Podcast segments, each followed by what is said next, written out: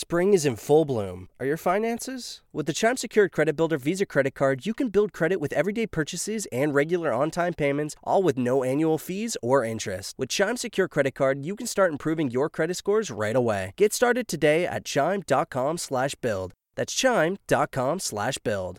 Chime.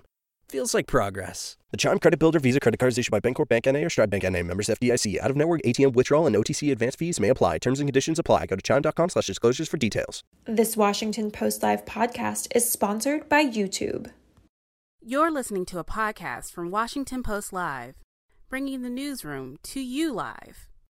Hello, and welcome to Washington Post Live. I'm Danielle Abril, tech at work writer for the Washington Post. Today marks the latest uh, installment, excuse me, of our series Race in America. We'll speak with two entrepreneurs about the impact of the pandemic, the country's racial reckoning, and much more. I'd like to welcome our first guest, Tristan Walker, CEO and founder of Walker and Company Brands. Welcome to Washington Post Live, Tristan. Hey, Danielle. How's it going? It's going good. It's good to see you. Um, I want to just jump into your entrepreneurial journey. Uh, your first brand, Bevel, it aims to address the lack of health and personal care products for Black men. I'd like to ask you, you know, what led you to start a company that would fill that gap? Yeah, I mean, it was crazy to me that for an industry that's been around for hundreds of years, um, you know, Black men weren't getting served. I wasn't getting served. For 15 years, I could not shave. Every single way I encountered facial hair removal was terrible.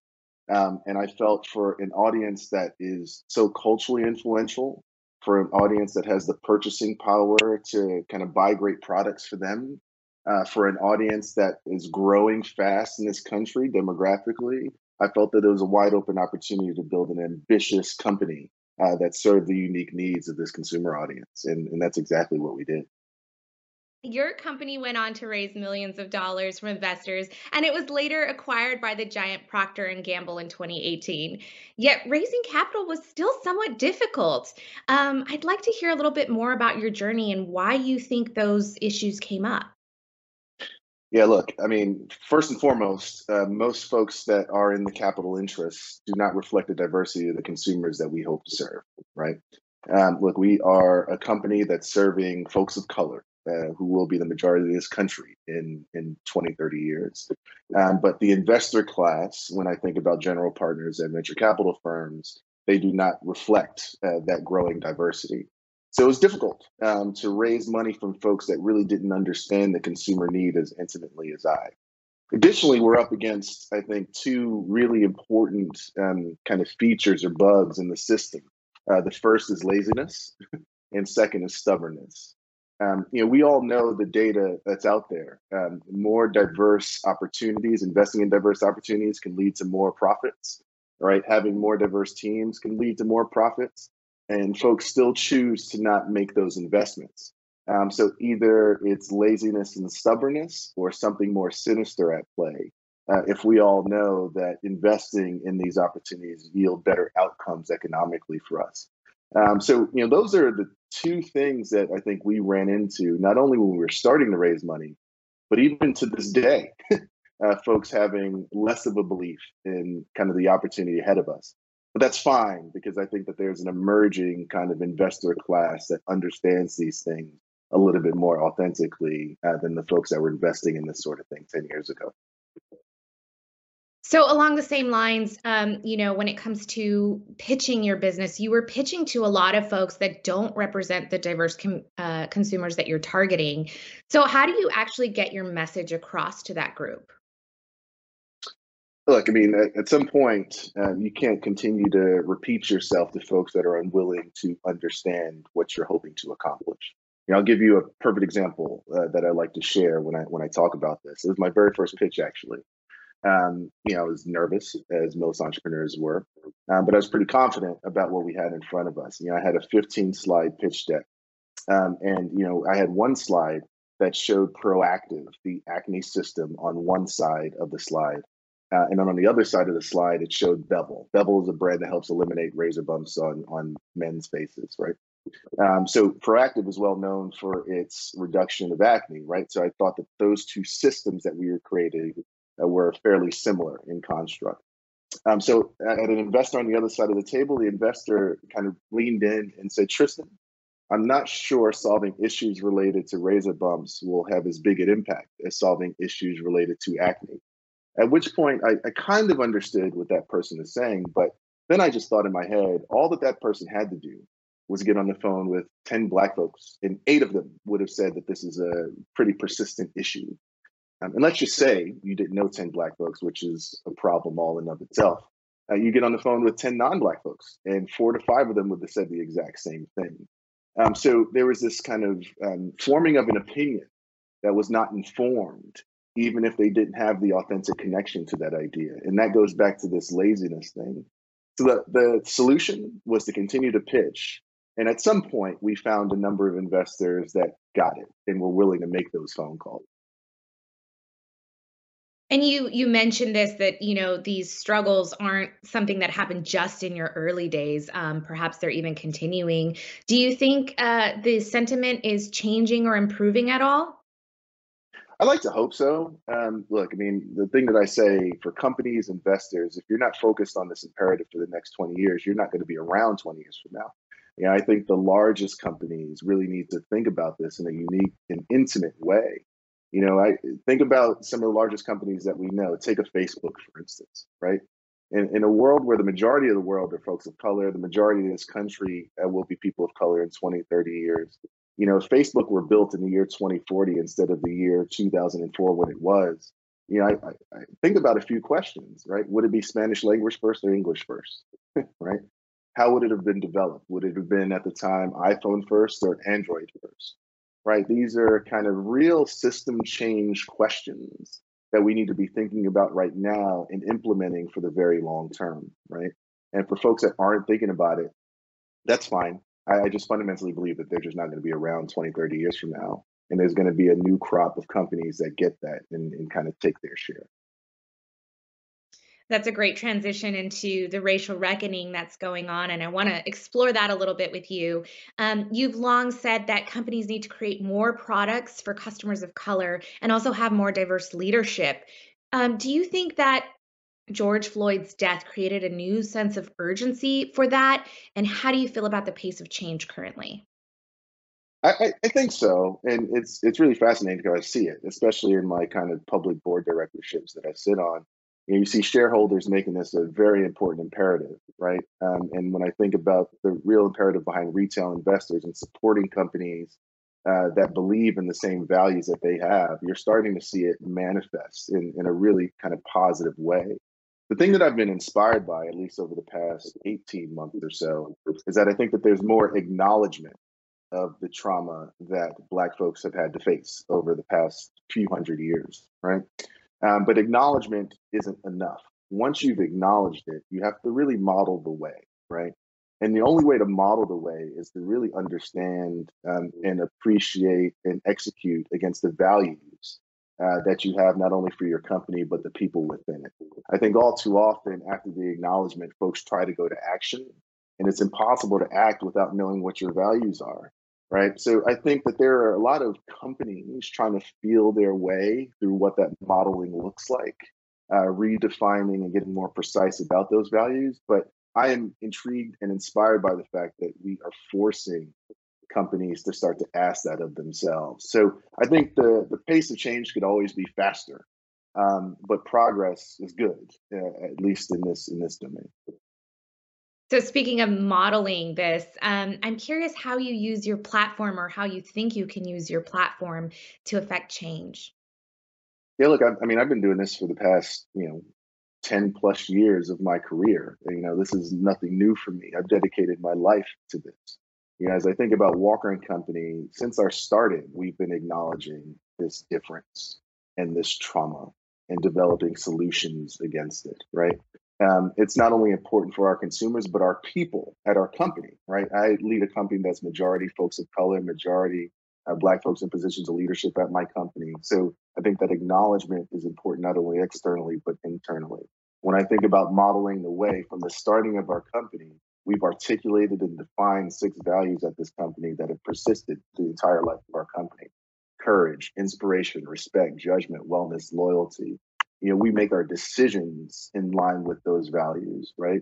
And then once we have articulated those as we have, then we can act, right? So I'll give you a number of examples. Uh, throughout the past 18 months, you know, we've done things in support of the community in line with those values. Um, for example, last year, late last year, um, an acknowledgement of some of the mental health trauma that uh, you know Black folks have faced, particularly in a post George Floyd world, but kind of writ large. You know, we partnered with the the app Headspace, the mental health app Headspace, to offer free memberships for our community. Right, if we're a personal care brand delivering personal care solutions for our community, it doesn't have to be soaps and oils, right? Um, but it can also be things that kind of aid them in their own mental health. Uh, at the start of the pandemic, uh, when we realized that you know there's going to have to be a lot of virtual learning at home, you know we partnered with Urban Prep Academies in Chicago to offer students um, kind of free laptops. Um, you know, because we knew there was going to be disparities of access, right? Um, you know, these are things that you know we have been doing since the start of the company. They're a part of what we do, and it didn't take these traumatic events to cause us to want to do them. Um, they were systematized from the very beginning at our company because we know that we have the platform to do that as authentically as possible, and our consumers demand that of us. So, some retailers are making commitments uh, to stock 15% of their shelves with products made by Black founded companies. I'm curious, what's your reaction to that? I think it's a great start. Um, you know, one thing that I like to say is, you know, we can do more than 15%, I think. You know, um, you know, in a world where, you know, folks of color, again, uh, will be the majority of this country in 20, 30 years, you know, folks of color are not only 15% of the consumer impact in this world, right? And I think that there is an opportunity for us to really right size share of shelf uh, with cultural impact. Um, the 15% is a wonderful start. And I think it's my job, our team's job, our consumers' job and responsibility to show these retailers what our cultural impact and influence actually is and kind of force that kind of right sizing. But I'm grateful and I think consumers are grateful that folks are starting to have this conversation, but it's just a start. Makes sense. And earlier this year, we interviewed C- uh, Citi CFO Mark Mason on Washington Post Live here, and he gave corporate America a D in its goals to work towards greater diversity, inclusion, and racial equality. What grade would you give corporate America, and what do you think it'll take to get an A? Great question. Um, I think for the the companies that I've been able to associate myself with, um, I think they've all been doing a really wonderful job, right? Um, you know, I've I've been very deliberate uh, uh about uh, kind of working with folks that really take a care and and take an intellectual honesty in in having this conversation. I think kind of corporate um, policy writ large. I think that D is appropriate. Now, what does it take um, to get better? Number one, you got to diversify these boards, right? When I think about corporate governance, right? It's important that whether it be folks of color or kind of different genders have a seat at that table, right? To establish systems of governance that can be equitable for all, right? When I think about the financial interest, there needs to be kind of lower barriers to entry of participation uh, so that we can invest in companies like Walker and Company in the future. Um, you know, we need to have uh, you know DEI HR teams uh, that are thinking about kind of equity not as just an HR consideration, uh, but a cross-functional consideration, not only in HR but marketing and operations, et cetera. So this is a true activity system approach uh, that I think is going to take some time for all these corporations to to get to that A. I think it is possible.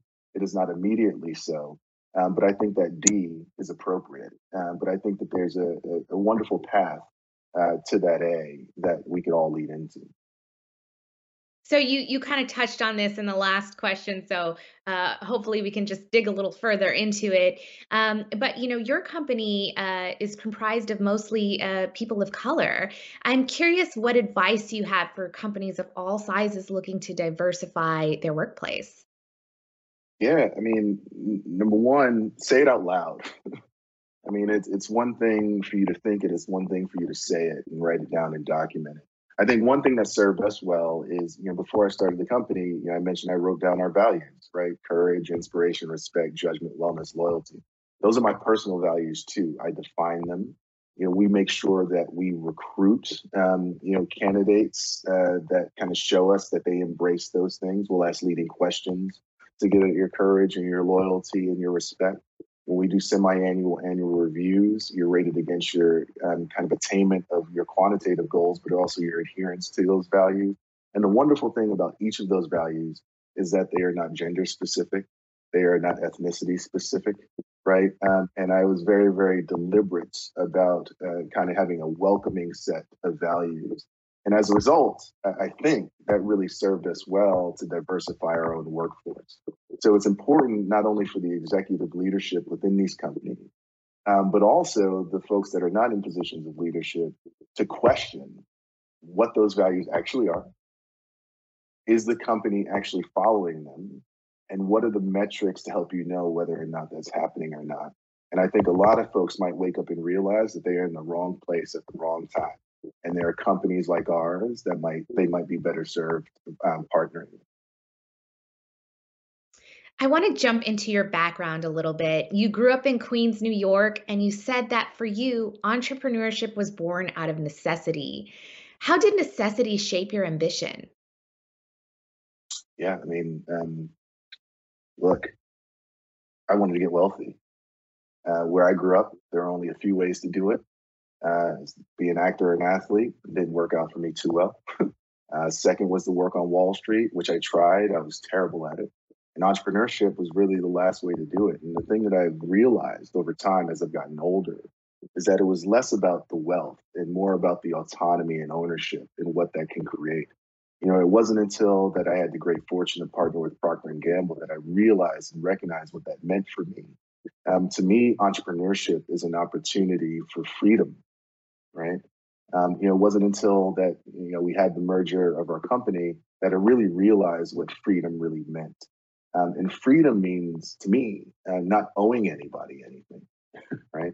And when you own, right, you only owe it to yourself um, to do the right thing, not only for your business results but also your people, right? So entrepreneurship for me um, kind of started with the output, right? Like get wealthy. And as I've gotten older and I've managed the company, I started to focus a lot more on the inputs to get to that output. Um, and fortunately, ownership um, is an important input to that kind of real true output of freedom that I really wanted. Um, and I'm thankful to have kind of gone through that experience to come to that conclusion. So my necessity was really freedom. So we have time for one more question, and I just want to talk about sort of what's happening now.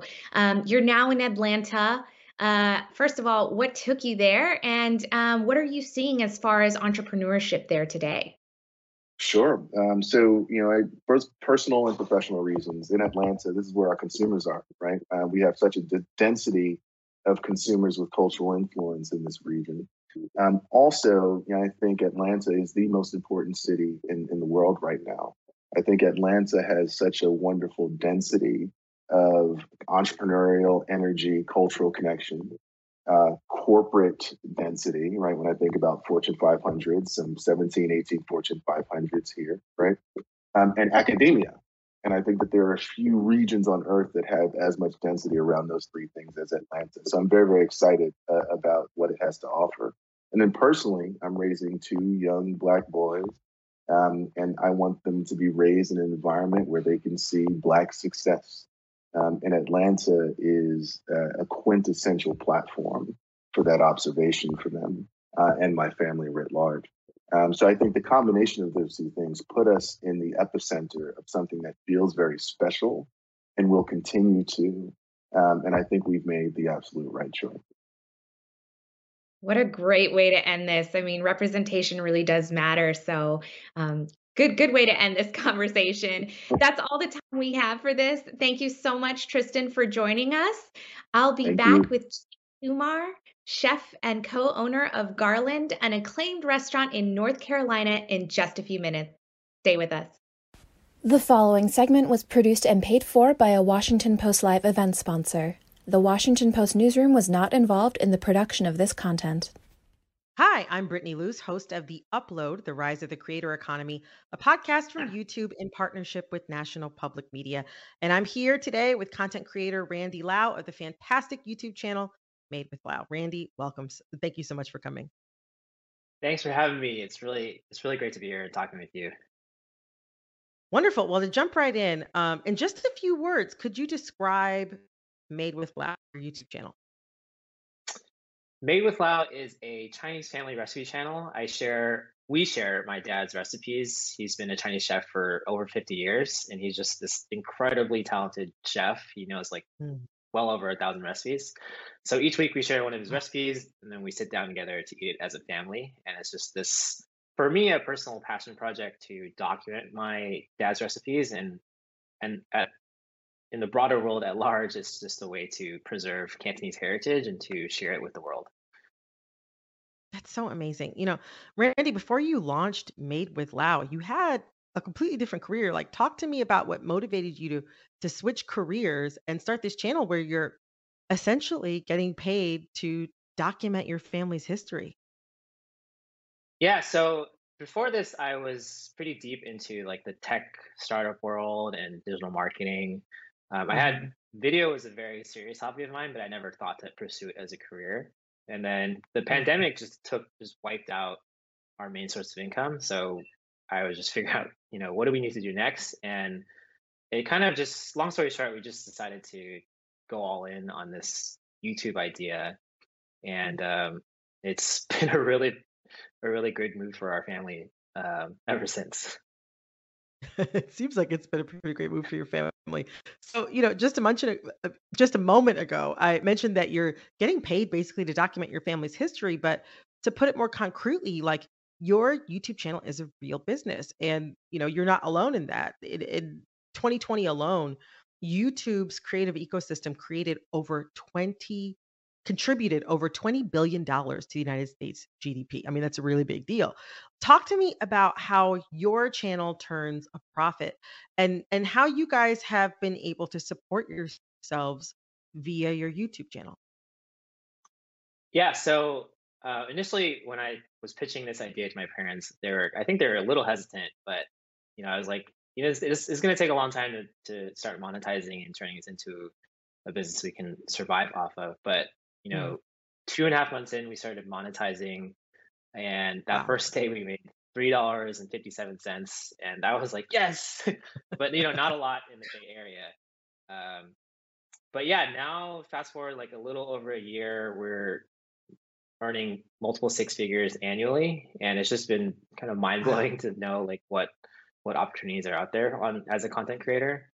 Um, the main revenue streams for us are YouTube AdSense, that's a huge one. Uh, we also have our blog at madewithlau.com where we host all of our recipes. We also monetize that through ads. Um, sponsored mm-hmm. content is another big revenue stream where you know we'll work with brands to promote their products in our videos. And beyond that, you know, I listed three, and there's like tons, way more opportunities and revenue streams to be manifested on YouTube. So there's there's so many opportunities as a content creator. One last question. You know, something I find so compelling about Made with Lau is how you and your family have achieved so much success while staying true to yourselves and centering your culture for a wider audience instead of translating it. I wonder what's the unique opportunity for uh, on YouTube for creators of color or people from other marginalized backgrounds? Yeah, I think traditionally, you know, storytelling has been gate kept by you know big companies and the media and i mm-hmm. think youtube is from the beginning has has been this platform and tool that it's kind of democratized storytelling for a lot of people and you combine that mm-hmm. with you know at least for asian americans like the success of you know shows like squid game or shang-chi um, i think there's a growing appetite for more di- a more diverse set of voices so i think it now is like kind of the perfect storm more than ever to become a content creator and i think you know, for any type of business, I think it's just really an exchange of value. And, you know, whether you're selling something or whether you're creating content, like I think it's just YouTube is a really great way to discover what your value is and what you can bring to the world. And YouTube is, as a platform is really great at the like funneling that value that you bring to people who will enjoy that. And you know, uh, I think it's just it's just been it's just a really good time to start and to start experimenting. Well, Randy, thank you so much for talking with me today. It has been great. Thank you so much for having me. It's an honor to get to share. And now, back to Washington Post Live. Welcome back. If you're just joining us, I'm Danielle Abril, tech writer at the Washington Post. I'm pleased to introduce our next guest, Cheetie Kumar. She is chef and co owner of Garland, an acclaimed restaurant in North Carolina. Cheetie, welcome to Washington Post Live. Thanks so much for having me.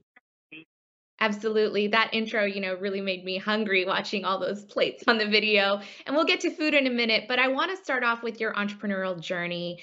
Um, you immigrated from India and you went to the Bronx. You ended up settling in North Carolina.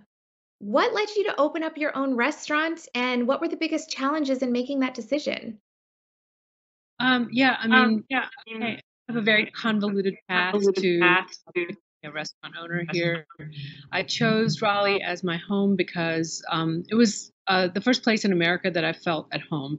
Um, and a big part of that was um, the music community here.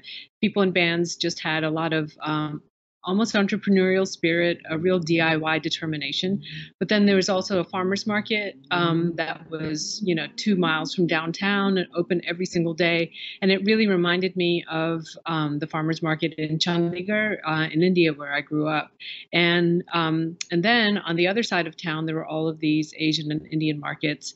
So I really felt like, um, you know, at that point, Raleigh was still kind of sleepy, and it wasn't in all of these uh, lists of the best place to live in America. America. Um, but I could have told you that, you know, there was something about to happen here, and there was a, a spirit of um, simultaneously determination, but also ease and a community that really valued creativity, I felt. So, um, that's sort of what brought me here. And then initially, I was just playing music. I was managing bands, and in order to support my uh, you know, somewhat of a career uh, playing music and being on tour, being a recording and touring musician. I was bartending in restaurants, and um, eventually that led to opening a music venue, and then that led to opening a restaurant uh, in the same building as a music venue. So it was a, a, real backwards path. I didn't really, you know, pursue it as a career option. It was almost sort of like an accidental jump off a cliff, and then I found myself in this, you know, very much enmeshed in in uh, the restaurant world. Wow, that's quite a path you took to get here, but uh, looks like you found what, what you're what you're hoping to do. Um, I want to talk a little bit about the role of food. Um, food just plays such a big role in so many cultures. I'm curious about if you could tell me a little bit more about the significance of opening a restaurant and the role food plays for you. Um, yeah, I think you know when we moved from America to America from India, um, it was it's tough. You know, I think any uh, person who has left their country and come to a new land, um, you know, at, at the age of eight or four or 15 whatever it is it's very difficult and um, you know as a family we didn't really have any financial security. We lived in a small apartment, two bedrooms with three kids. And um, I know, especially now that I have the uh, sort of insight of an adult, I can look back and say, wow, my parents were completely depressed and anxiety ridden. But the only thing that really um, felt normal and felt uh, you know nurturing and nourishing was was dinner and my mom was very dedicated to making sure that you know we had a home cooked meal all together every night um, whether you know all the circumstances leading up to that were horrible while we were eating and enjoying food um, we were enjoying it and so that was like a little blip of happiness in an otherwise not so great you know childhood for several years so food um also became a source of connection for um, for each other within the family. But then I, you know, also finally started making friends and all of my friends were from different backgrounds because i had the privilege of you know being in new york city which was very diverse. So i would go to my friends houses for lunch or apartments for lunch and you know uh, one person was korean and another one was puerto rican and the other one was greek and so everybody's um, refrigerator was completely different than mine but we also had this thing in common where you know our food was like stinky.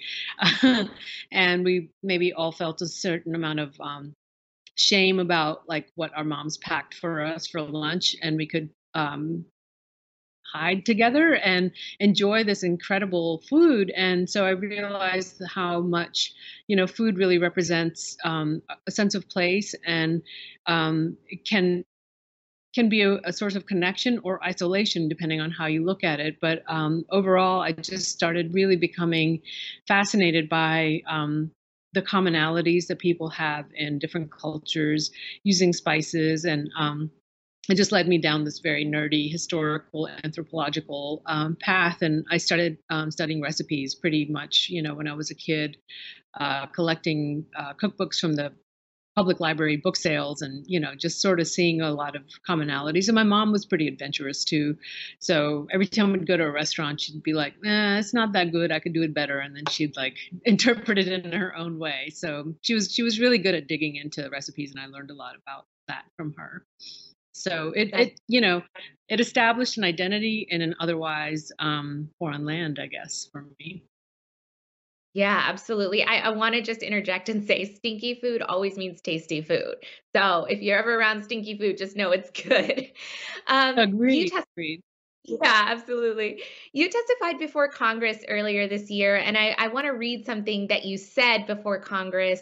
Um, you said the restaurant industry is full of stories like you, and also, quote, restaurants represent America more than any other industry. Can you expand on that a little bit? Um, sure. I think, you know, on so many levels, um, we could break down how the restaurant industry represents America. Um, I think the health of the restaurant industry and the food system in general uh, is a mirror for our economic health, um, for where our priorities are, for, um, you know, everything from job numbers to uh, supply chain issues to the labor market to the health of a community. Um, I think oftentimes you'll find that a up and coming neighborhood uh, doesn't become up and coming until somebody takes a chance on uh, a corner that was um, previously, you know, uh, maybe an undesirable part of town, and uh, some young entrepreneur will say, "I'm going to put a small eatery here," and then everything kind of grows up around it. So um, on, on the local sense, uh, restaurants establish anchors in communities and neighborhoods. They employ people um, from that area. They support uh, a lot of uh, small regional um, other businesses and other industries. And so, therefore, the restaurant is um, sort of creates a rippling effect. It's it's the um, ship in the middle of a of, of a body of water, and um, everything around it gets affected by it. So, if the restaurant industry isn't healthy, um, you'll see that uh, there's a lot of unemployment. Um, you'll see that there are supply chain issues. You'll see that um, there are less uh, small businesses, and small businesses are good for uh, local communities because we tend to spend our money within our community. Um, it retains tax dollars uh, within a certain place. Um, and then uh, on you know a cultural side uh, when people of color and women are um, taking an opportunity to o- open a restaurant, oftentimes they're not going through traditional channels of um, large investors or even banks. Um, these are opportunities that we create out of ourselves and maybe get a loan from a family member or put up our house for a mortgage or or all of the above. And what that means is that um, this is a make or break decision and investment in our life. And we will work um, tirelessly to make sure that it succeeds. So it's a it's an investment um, in you know in that spot. It's good for the landlords. It's good for the real estate, and for um, all of those reasons. And then we tend to hire people who maybe look like us, and we understand people who feel displaced. And so we're willing to uh, give a job to people that may not have another place to work. So, um, you know, when, when that happens over and over again, it creates a zeitgeist, it creates a cultural um, movement. And um, I think that influences the direction of the country and hopefully eventually the policies that um, support industries like ours. Well, we know your industry was really hit hard by the pandemic. Um, I, I want to talk a little bit about the pressures that you faced and some of the things that you learned during this time. Um, yeah, I think um, first of all, I'd like to say that that's not a past tense. It is definitely ongoing, and uh, nowhere um, is there an end in sight. Um, in fact, we just had today three cancellation of private parties for December because of the new um, the new COVID strain. So this has been an, uh, something that we've lived with and struggled through for the last 20 months.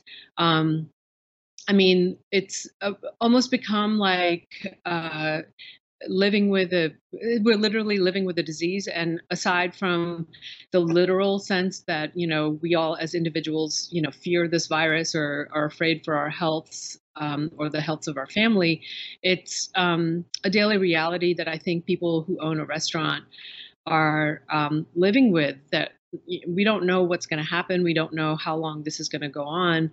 Um, and aside from just um, you know the the emergency quote unquote part of, of it from March until whenever, depending on where you were in this country of last year, all of those pivots that we did, you know, we, we tried takeout, even though we were not a takeout restaurant. We did meal kits for four months. We, we we tried all of these different ways of operating that were safer, that would allow us to keep some of our staff and then grow uh, judiciously and not um, pretend like everything was okay when it wasn't, to predict what might come in three months.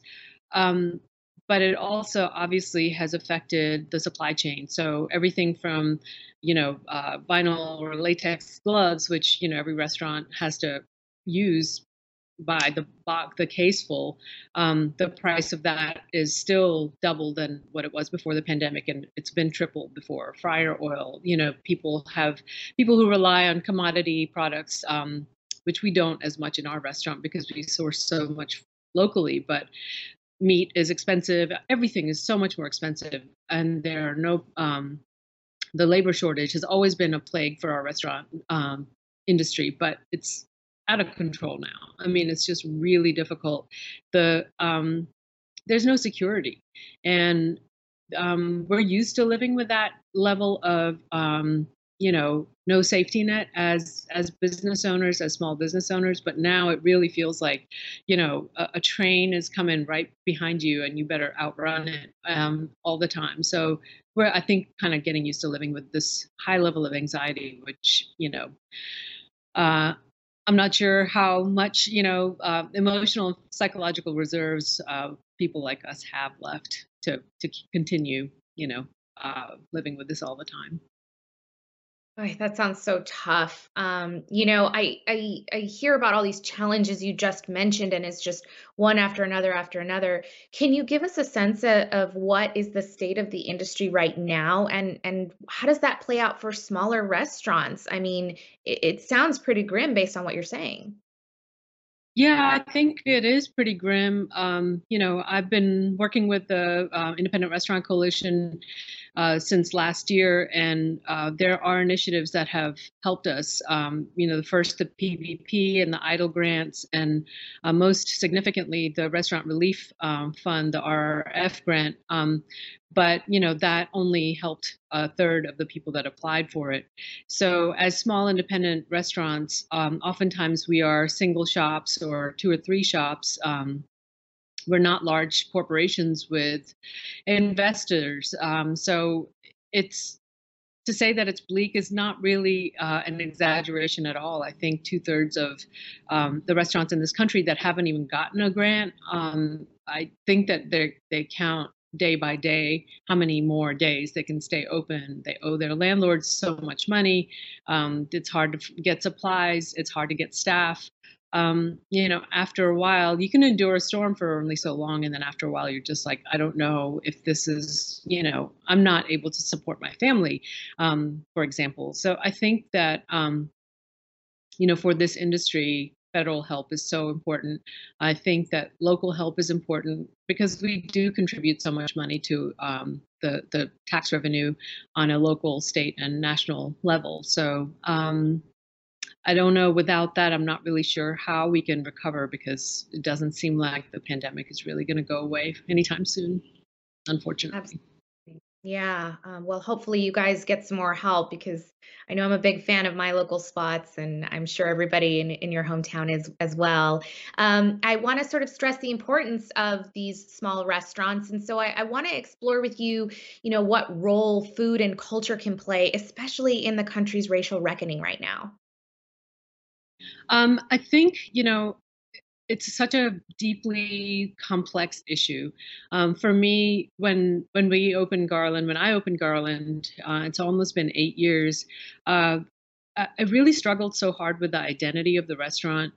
Um, what category uh, is it? You know, um, I really my um, motivation and my creative inspiration comes from our local ingredients. And it also comes from me studying parts of India and Asia that I don't really know about. I mean, they're, you know, it's not like, uh, well, I grew up in India for eight years. I lived in this one town. I know everything about Indian food. That's not even like remotely true. It's like saying somebody in Sicily is required to know everything about German food. It's just not um, practical. But I think there is a, um, uh, I'm not sure what the word is, like a one dimensionaling of uh, people of color um, when it comes to expression of. So, you know, somebody from China, um, even though they might have grown up in, in America, if they open a restaurant, there's somewhat of an expectation that they're going to represent their their entire heritage and their their culture, and um, you know you you feel that about yourself too like uh, am i being uh, true to my mom's recipes? Am i being true to my grandmother's recipes? There's all this internal struggle that i don't think anybody who identifies as uh, caucasian uh, in this country ever has to worry about it. You know, there could be somebody who grew up in Iowa and, you know, is multi generational white and they decide to study um, Asian and Indian food and they'd be hailed as being super creative. Whereas if I try to, you know, incorporate um, other parts of Asia or even Southern traditions, um, sort of like, you know, what am I? Like, what, you know, what Yelp category do I put down? What what category on Facebook am I allowed to say? Can I say that I'm New American? I don't know. Then people are going to expect to have certain things on the menu. There's, um, so I mean, that's just like one example of how uh, rigid people think about you know food and i think um, hopefully in the last year we're starting to see that uh, racial identity and uh, roles are not boxes. You know, this is a fluid uh, culture, and that is the beauty of our culture. It's um, it, as long as we keep everybody in a box, we're never going to get out of this. Um, I think kind of dark time. Um, it's really crucial that we welcome people into this country like we always have, and then when we get them here that they're allowed to forge an identity for themselves that feels right to them and um, and then also kind of uh, ripens our our entire culture. Um, and then on the other side of it you know there's a certain level of distrust that i had um, from you know partners that i thought were my friends who decided that a restaurant should be profitable in six weeks. And told me that I was too emotional about my business. And, you know, I, I, was like, oh my God, maybe I am. Maybe I'm supposed to be more like, you know, um, black and white and like uh, very pragmatic about everything. And, you know, it took me several months of like an internal struggle to say, no, me being emotional to my about my business is what gives me the fire and the passion to really um, own it. And um, I can be pragmatic about the numbers, but I cannot be pragmatic about the vision that I have for my restaurant and for my business. Um, and that was something that was really isolating for me because I didn't know who to ask if it was okay for me to feel so emotional about it. I live and breathe this business, and um, that is what actually helped me save the business um, several times over in, in moments of um, utter terror and despair, and that's what really fuels me now. Um, so I, you know, I think there are a lot of uh, comfort levels that we don't get to have as um, non-male identifying, non-white identifying people, and uh, and I'm not saying that it's the same for me as it is for uh, a black person who has grown up in this country and seen a different level or a different has has a, had a different experience. But there is an othering that we have to come to terms with, and I think food is the most um, it's an olive branch. It's a it's a way of um, you know inviting a, a, willing participant into that conversation uh, without it being overtly about that conversation, I guess. Yeah, food is a great connector. Um, I know that's the case, at least for me.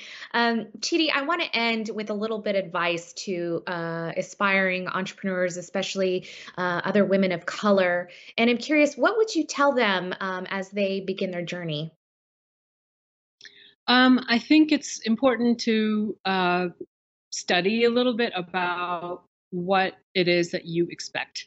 Um, uh, you know, I had a lot of uh, naivete. I, I literally jumped off a cliff, and um, I'm glad I did because I think if I thought about it too much, I might have changed my mind.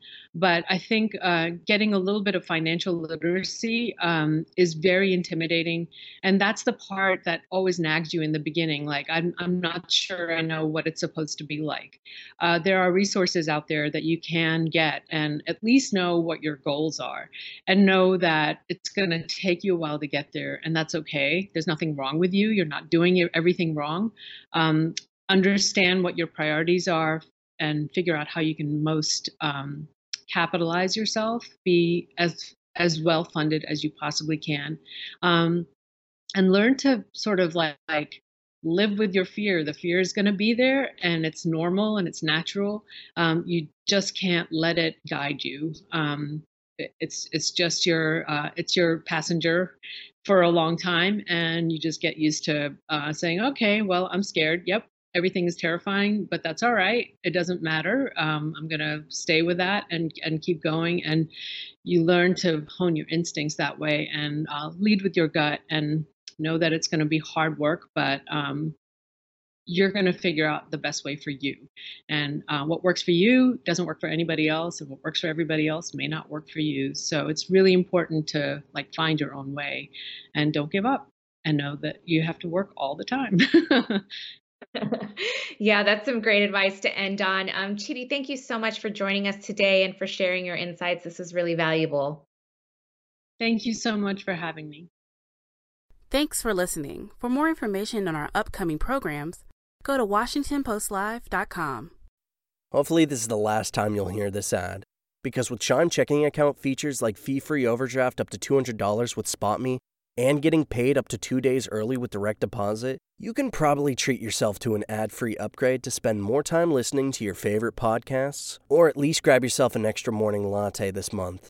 Join millions of Chime members who work on their financial progress with fee free overdraft and no monthly fees. When you find new ways to save, you can reach your financial goals easier and still have the occasional treat. Take more control of your finances and say goodbye to monthly fees. Open your account in minutes at chime.com slash goals 24. That's chime.com slash goals 24. Chime. Feels like progress. Banking services and debit card provided by Bancorp Bank NA or Stride Bank NA, members FDIC. SpotMe eligibility requirements and overdraft limits apply. Terms and conditions apply. Go to chime.com slash disclosures for details.